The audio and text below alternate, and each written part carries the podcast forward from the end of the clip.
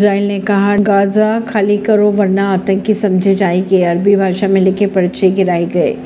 भारत ने फिलिस्तीन के लिए राहत सामग्री भेजी। इसराइल हमास जंग का आज पंद्रहवा दिन है। इसी बीच इसराइल ने नॉर्थ गाजा में फिर से अरबी भाषा में लिखे पर्चे गिराए।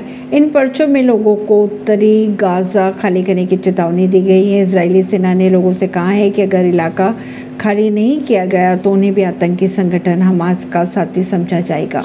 भारत ने भी मदद के लिए राहत सामग्री भेजी। भारत ने करीब 6,500 किलो मेडिकल एड बत्तीस हज़ार किलो ज़रूरी सामान फिलिस्तीनियों के लिए भिजवाया है।